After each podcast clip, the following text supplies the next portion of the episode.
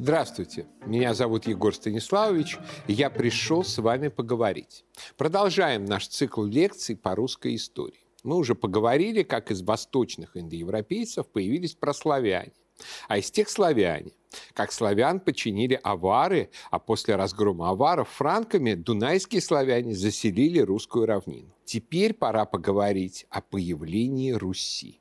восемнадцатого мая восемьсот тридцать девятого года перед франкским императором Людовиком Первым Благочестивым в его дворце в Ингельгейме на Рейне предстали прибывшие из Константинополя послы византийского императора Феофила. Феофил прислал еще неких людей, утверждавших, что они, то есть народ, употребляется латинское слово «gens» – «род». Народ их называется «рос», и что король их, именуемый Хаканом, направил их к нему, как они уверяли, ради дружбы. В упомянутом послании Феофил просил, чтобы э, по милости императора и с его помощью они получили возможность через его империю безопасно вернуться, так как путь, который, которым они прибыли к нему, в Константинополь пролегал по землям варварских и в своей чрезвычайной дикости исключительно свирепых народов. И он не желал, чтобы они возвращались этим путем, дабы не подвергались при случае какой-либо опасности. Тщательно расследовав в целях прибытия, император Людовик узнал, что они из народа свионов, и, сочтя их скорее разведчиками в той стране и в нашей, чем послами дружбы, решил про себя задержать их до тех пор, пока не удастся доподлинно выяснить, явились ли они с честными намерениями или нет. Вот в таких словах в летописном своде Западно-Франкского королевства, Бертинских аналах, впервые в исторических источниках упоминается Русь. Из Бертинских аналов мы узнаем очень много. Что Русь в восемьсот тридцать девятом году уже существовала, что она была политически организована и имела правителя, что этот правитель носил титул Кагана. В предыдущей лекции мы уже выяснили, что этот титул, по сути, высший императорский титул, к которому привыкли славяне, жившие на Дунае в аварском каганате, и потом ушедшие на северо-восток после того, как авары были разгромлены франками. Каганами именовались позднее и святой Владимир, и Ярослав Мудрый. Итак, мы знаем главное. В этот момент уже существовал политически организованный этнос, именовавший себя Русь. Послы явно говорили через греческих переводчиков, а «рос» – это обычная византийская передача слова, которое наши предки произносили всегда через «у». Политически организованный этнос именуется нацией. То есть в восемьсот тридцать девятом году русская нация, пусть в самом зачаточном смысле, уже существовала. Мы вполне можем отмечать День России восемнадцатого мая, а через восемнадцать лет, в две тысячи тридцать девятом году, справить тысяча двухсотлетний юбилей нашего первого упоминания в летописях. Далее мы узнаем, что Русь вела активную дипломатию и находилась в явно дружеских отношениях с Византией. Задержав послов, Людовик написал Феофилу письмо с просьбой о разъяснениях. Так что, скорее всего, ничего страшного с ними не случилось. Мы узнаем также, что возвращение русских послов из Константинополя было блокировано некими свирепыми народами, вероятно, кочевниками, которые позднее не раз и не два перекрывали коммуникации Руси. В желании пройти на Русь через Баварию нет тоже ничего странного. В этот период существовал путь из немец в хазары, шедший из Баварии в Итиль на Волге, аккурат через Киев. Наконец, мы узнаем, что послами этого народа служили свионы, шведы. Тоже ничего необычного. В договорах Руси с греками, заключавшихся сто лет спустя, послами от рода русского приходят тоже сплошь люди со скандинавскими именами. Ивар, Вуефаст, Искусевич, Шихберн и так далее. Хотя представляют они при этом Святослава, Владислава, Предславу и так далее. Иногда современные авторы сочиняют какой-то фантомный русский каганат, существовавший непонятно где, а потом исчезнувший неизвестно куда. Для этого нет никаких оснований. По всем признакам Русь, ненароком заглянувшая в Ингельгейм, как две капли воды, похожа на ту Русь, которую мы знаем из летописи. То же имя, тот же заимствованный у авар престижный титул правителя, те же внешнеполитические партнеры, те же проблемы с коммуникациями с Константинополем, та же дипломатическая практика, те же скандинавы, которые ходят послами от рода русского. И явно эта Русь возникла вот не только что в восемьсот тридцать девятом году, а существует как минимум пару десятилетий. Может возникнуть вопрос, откуда в этой комбинации возникли скандинавы и зачем они пришли? Ответ довольно простой. Они пришли за деньгами, которые к концу восьмого века неожиданно завелись на русской равнине в немалом количестве. Чтобы понять, почему такая глушь неожиданно стала центром мировой торговли, нужно вернуться в середину шестого века, когда по Средиземноморью прокатилась волна арабских завоеваний. Как показал выдающийся бельгийский историк Анри Пирен в своей книге «Магомед и Карл Великий», никаких темных веков, про которые пишут в учебниках истории, после падения Западной Римской империи не случилось. Римский мир продолжал существовать под властью христианизированных германцев, которые признавали императором Василевса в Константинополе. По-настоящему тьма спустилась на Средиземное море с того момента, когда Сирию, Египет, Африку, Испанию, Сицилию захватили арабы. Их вторжение на юг Франции с трудом остановил правитель Карл, Карл Мартелл в битве при Пуатье. В этот момент всякие коммуникации по Средиземному морю были прерваны. Христиане не могли пустить плыть по морю даже щепку, как горделиво хвастались арабы. Средиземноморский мир, бывший центром цивилизации, на несколько столетий просто умер и никогда себе прежнего блеска не возвратил. Зато начался подъем западноевропейского севера, королевства франков. Сын победителя арабов Карла Мартелла, Пипин Короткий, провозгласил себя королем, а внук Карл Великий уже был провозглашен римскими папами императором. Империя каролингов разгромила авар и тем самым подтолкнула к востоку дунайских славян, о чем мы уже раньше говорили. Еще Карл разгромил и принудил к крещению воинственное германское племя саксов, соседями которых были, опять же, славянские племена лютичей и ободритов. И саксы, не потерявшие варварской агрессивности, новые подданные христианской империи, в свою очередь начали атаковать славян. В результате фиксируется отток части западных славян морем на восток, в район будущего Новгорода.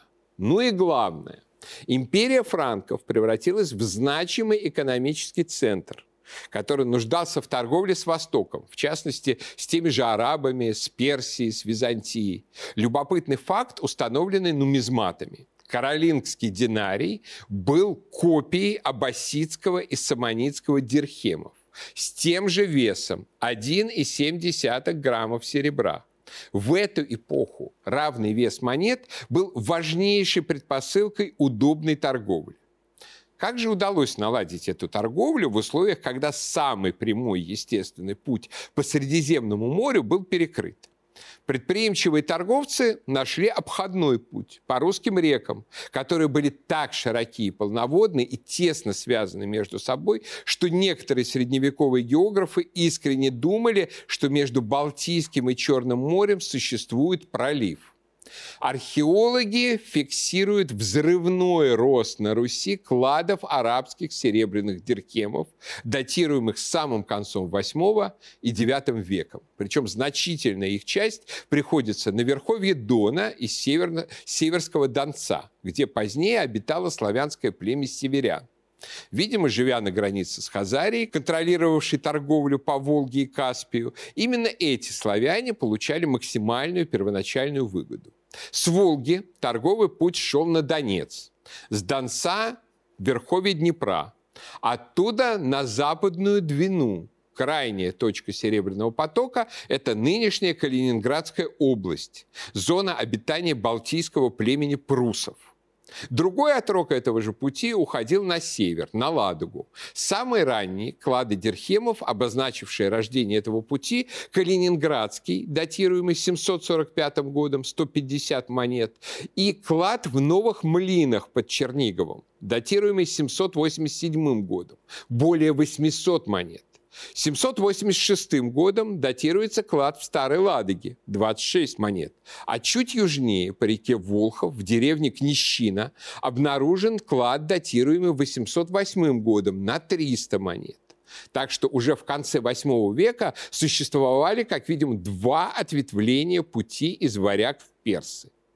В восемьсот двадцатые годы фиксируются клады на Верхней Волге, так что заработал путь напрямую по Волге на Балтику из Персии. Заработал, если так можно выразиться, серебряный насос, прокачивавший деньги через русскую равнину.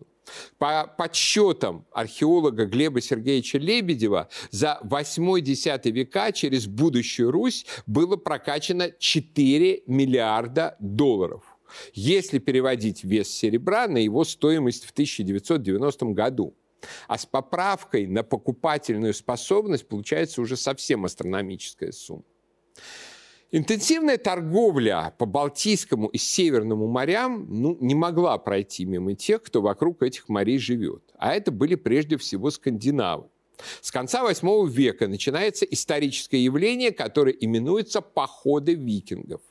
Их символическим началом считается семьсот девяносто третий год, когда был разорен монастырь на острове Линсфарн у берегов Британии. Энергичные группы скандинавов на их приспособленных для дальнего морского плавания кораблях стали грабить побережье этого начинавшего расцветать северного каролинского мира. Опустошали побережье, заплывали вглубь по рекам, заходили все дальше и дальше, и так вплоть до Средиземного моря, Исландии, Гренландии и даже Северной Америки.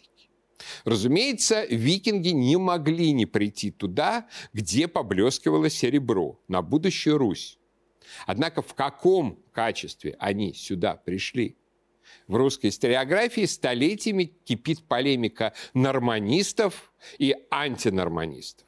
Норманисты настаивают, что летописные варяги – это викинги, они же норманы, что они принесли сюда само имя Русь, скажем, производное от «роц» скандинавского «гребцы», либо непосредственно, либо через финское слово «руотси», что именно скандинавские завоеватели создали на Руси государство, княжескую династию, дали основы цивилизации и так далее. Антинорманисты считают, что эта точка зрения колониалистская и оскорбительная для русских. Варяги были славяне с Южной Балтики, а скандинавы, если и появлялись на Руси, то в качестве отдельных искателей приключений. И на той, и на другой стороне громкие имена, масса проработанного материала и интереснейших гипотез. Истина, на мой взгляд, и не там, и не там, но в то же время и там, и там. Прежде всего, об имени Русь. Давайте признаем честно, что мы не знаем и, скорее всего, никогда не узнаем его происхождение. Сторонники норманистской теории могут сотый раз повторить заклинание про гребцов. Сторонники антинорманистской теории сотни раз на этот могут ответить указанием на иранский корень «рукси» – «светлый». Поскольку в среде современной российской либеральной интеллигенции норманизм преобладает, то первая версия может считаться более научной большинством голосов кандидатов и докторов наук, вторая объявляется маргинальной. Но все это решение нерешаемого вопроса криком. Скажем, как обстоит дело с гребцами. У нас нет исторических примеров превращения названия даже не социальной группы, а профессии в этноним. Нет нигде на свете народа Кузнецовых, Плотниковых, Купцовых, из чего должны появиться Гребцовы, совершенно непонятно. Я так и представляю себе этот диалог русских послов в Ингельгейме с императором Людовиком. «Вы кто?» «Мы гребцы, роц, которых финны зовут Руотси, а славяне именуют Русь. Поэтому мы, шведы по происхождению, сообщаем вам, что мы пришли от имени Руси». «Ну, раз вы гребцы, то гребите отсюда», отвечает император. Ну, мало этого. Даже если такое абсурдное превращение было бы возможно, у нас просто нет на него времени. В восемьсот тридцать девятом году русские послы уже представляются от народа Русь, от рода русского. Бертинские аналы употребляют слово «генс» – народ, как род. Род – это кровнородственная общность. То есть к восемьсот тридцать девятому году Русь уже должна мыслить себя не только как государство, но и как народ. А когда скандинавы-гребцы могли бы появиться на Руси? Ранних скандинавов особенно привлекали на Ладогу появившиеся там исламские серебряные монеты, дирхемы. Регулярное поступление исламских дирхемов из России в Скандинавию через Ладогу началось в первые годы девятого века, подчеркивает американец Томас Нунен. Крупнейший знаток нумизматики и денежных потоков между исламским и славянским и скандинавским мирами. То есть временной промежуток, за который скандинавские гребцы должны были превратиться через финское посредство, или пусть даже напрямую, в этноним «Русь», оказывается сжатым в несколько десятилетий. Но это просто немыслимо. Даже столетний период тот слишком мал, с учетом того, что этноним должен был не только возникнуть, но и территориально разместиться, и стать к тому же политонимом, именем политической общности. Главное, что мы реально знаем о Руси, состоит в следующем. В древнерусскую эпоху именем Руси или русской земли в узком смысле этого слова звались только земли вокруг Киева. Иногда включались окрестности Чернигова и Переславля-Южного. Область племени полян, ну и, возможно, северян, но последний вопрос для ученых спорный. Разумеется, слово «Русь» упоминалось и в широком смысле, но чаще всего говорилось «пошел в русскую землю», именно имея в виду эти места. И в «Повести временных лет» сказано: «И сел Олег княжить в Киеве, и сказал Олег, да будет это мать городам русским, и были у него славяне и варяги и прочие, прозвавшиеся Русью». То есть разноплеменное варя... славяно-варяго-финское войско Олега на начала именоваться Русью, только захватив территорию, которую мы знаем как Русь в узком летописном смысле слова. Так что это не имя профессии или сословие передалось народу и земле, а скорее наоборот, имя земли и народа, того самого, который присылал послов в Константинополь и Ингельгейм, передалось державе Олега и ее народу. Но откуда взялось это имя именно в этом месте, давайте не жульничать. Мы просто не знаем. И маловероятно, что мы когда-либо это узнаем наверняка. Разумеется, скандинавы ну, не могли не, ры- не ринуться на русскую равнину, через которую шли такие финансовые потоки. Однако заниматься над ней разбоями и грабежами, как в Северной Европе, они не могли. По, так сказать, гидрографическим причинам. Русские реки удобны для плавания, но все-таки зайти в них на морских дракарах невозможно, мешают пороги. Чтобы плавать по русским рекам, надо пересаживаться на речные суда, так называемые однодеревки чаще всего. Не случайно знаменитая Старая Ладога возникла перед порогами на реке Волхов. Там, где тому, кто плывет с Балтики через Неву, нужно пересесть с больших кораблей на средние. Первоначально, в середине восьмого века, в этом ключевом месте возникло поселение, основанное по всем археологическим признакам славянами с Дуная – Любшинское городище. Рядом с ним возникает скандинавское поселение, первоначально неукрепленное, сама будущая Старая Ладога. И довольно долгое время два поселения, славянская крепость и скандинавская торговая фактория, существовали рядом друг с другом. Именно на Ладоге, по рассказам Сак, викинги ждали разрешения русского князя в следующие столетия, чтобы продолжить свой путь на юг. А значит, вот в этом месте грозные викинги превращались на русских реках, ну, в мелководных утят, жизнь которых, по большому счету, зависела от благорасположения местных славянских племен. Славяне контролировали и обеспечивали этот путь, сами приторговывали медом, воском, делать которые были большие специалисты, мехами, рабами, захваченными у соседей или у финно-угорских племен. Скандинавы по техническим причинам не могли прийти в земли славян как завоеватели. Чтобы выйти на рынки восточного серебра, им потребовалось проникнуть туда как торговцам, наемникам, дипломатам. Дружа с одними славянскими группами, может быть, против других славянских групп, участвуя в больших политических союзах. Вот в этом виде скандинавы делали свой вклад а, в виде военных дипломатических навыков, в виде умения всюду пролезть, а, в виде высококачественного кузне, кузнечного ремесла. А главное, что они дали славянам и будущей Руси, это привычку к стратегическим водным переходам, которые они распространили с океана на русские реки. Вот этот вот скандинавский размах, вот эта способность к стратегическому рекоплаванию и позволили Руси совершать грабительские походы на Каспий до Ирана, на Константинополь и так далее. Вклад в слав... викингов в славянскую историю был именно в этом. Не в создании государства, не в принесении цивилизации. С этими славяне, столетия жившими на Дунае, рядом с границами Византии, справились гораздо лучше. Вот именно в навыке к дальним морским рейдам. При этом отрицать или преуменьшать роль скандинавов в начале русской истории из патриотических соображений, антизападничества и прочего, на мой взгляд, неразумно. Ничего позорного в происхождении от викингов нет. Они создали, например, нормандское герцогство во Франции, которое затем завоевало Англию. Они создали королевство норманнов в Сицилии. То есть, таким образом, с пены у рта доказывать, что призванные на Русь варяги были славянами, нет никакой необходимости. В общем, ничего позорного происходить, скажем, от викингов не было бы. Это было вполне почетно.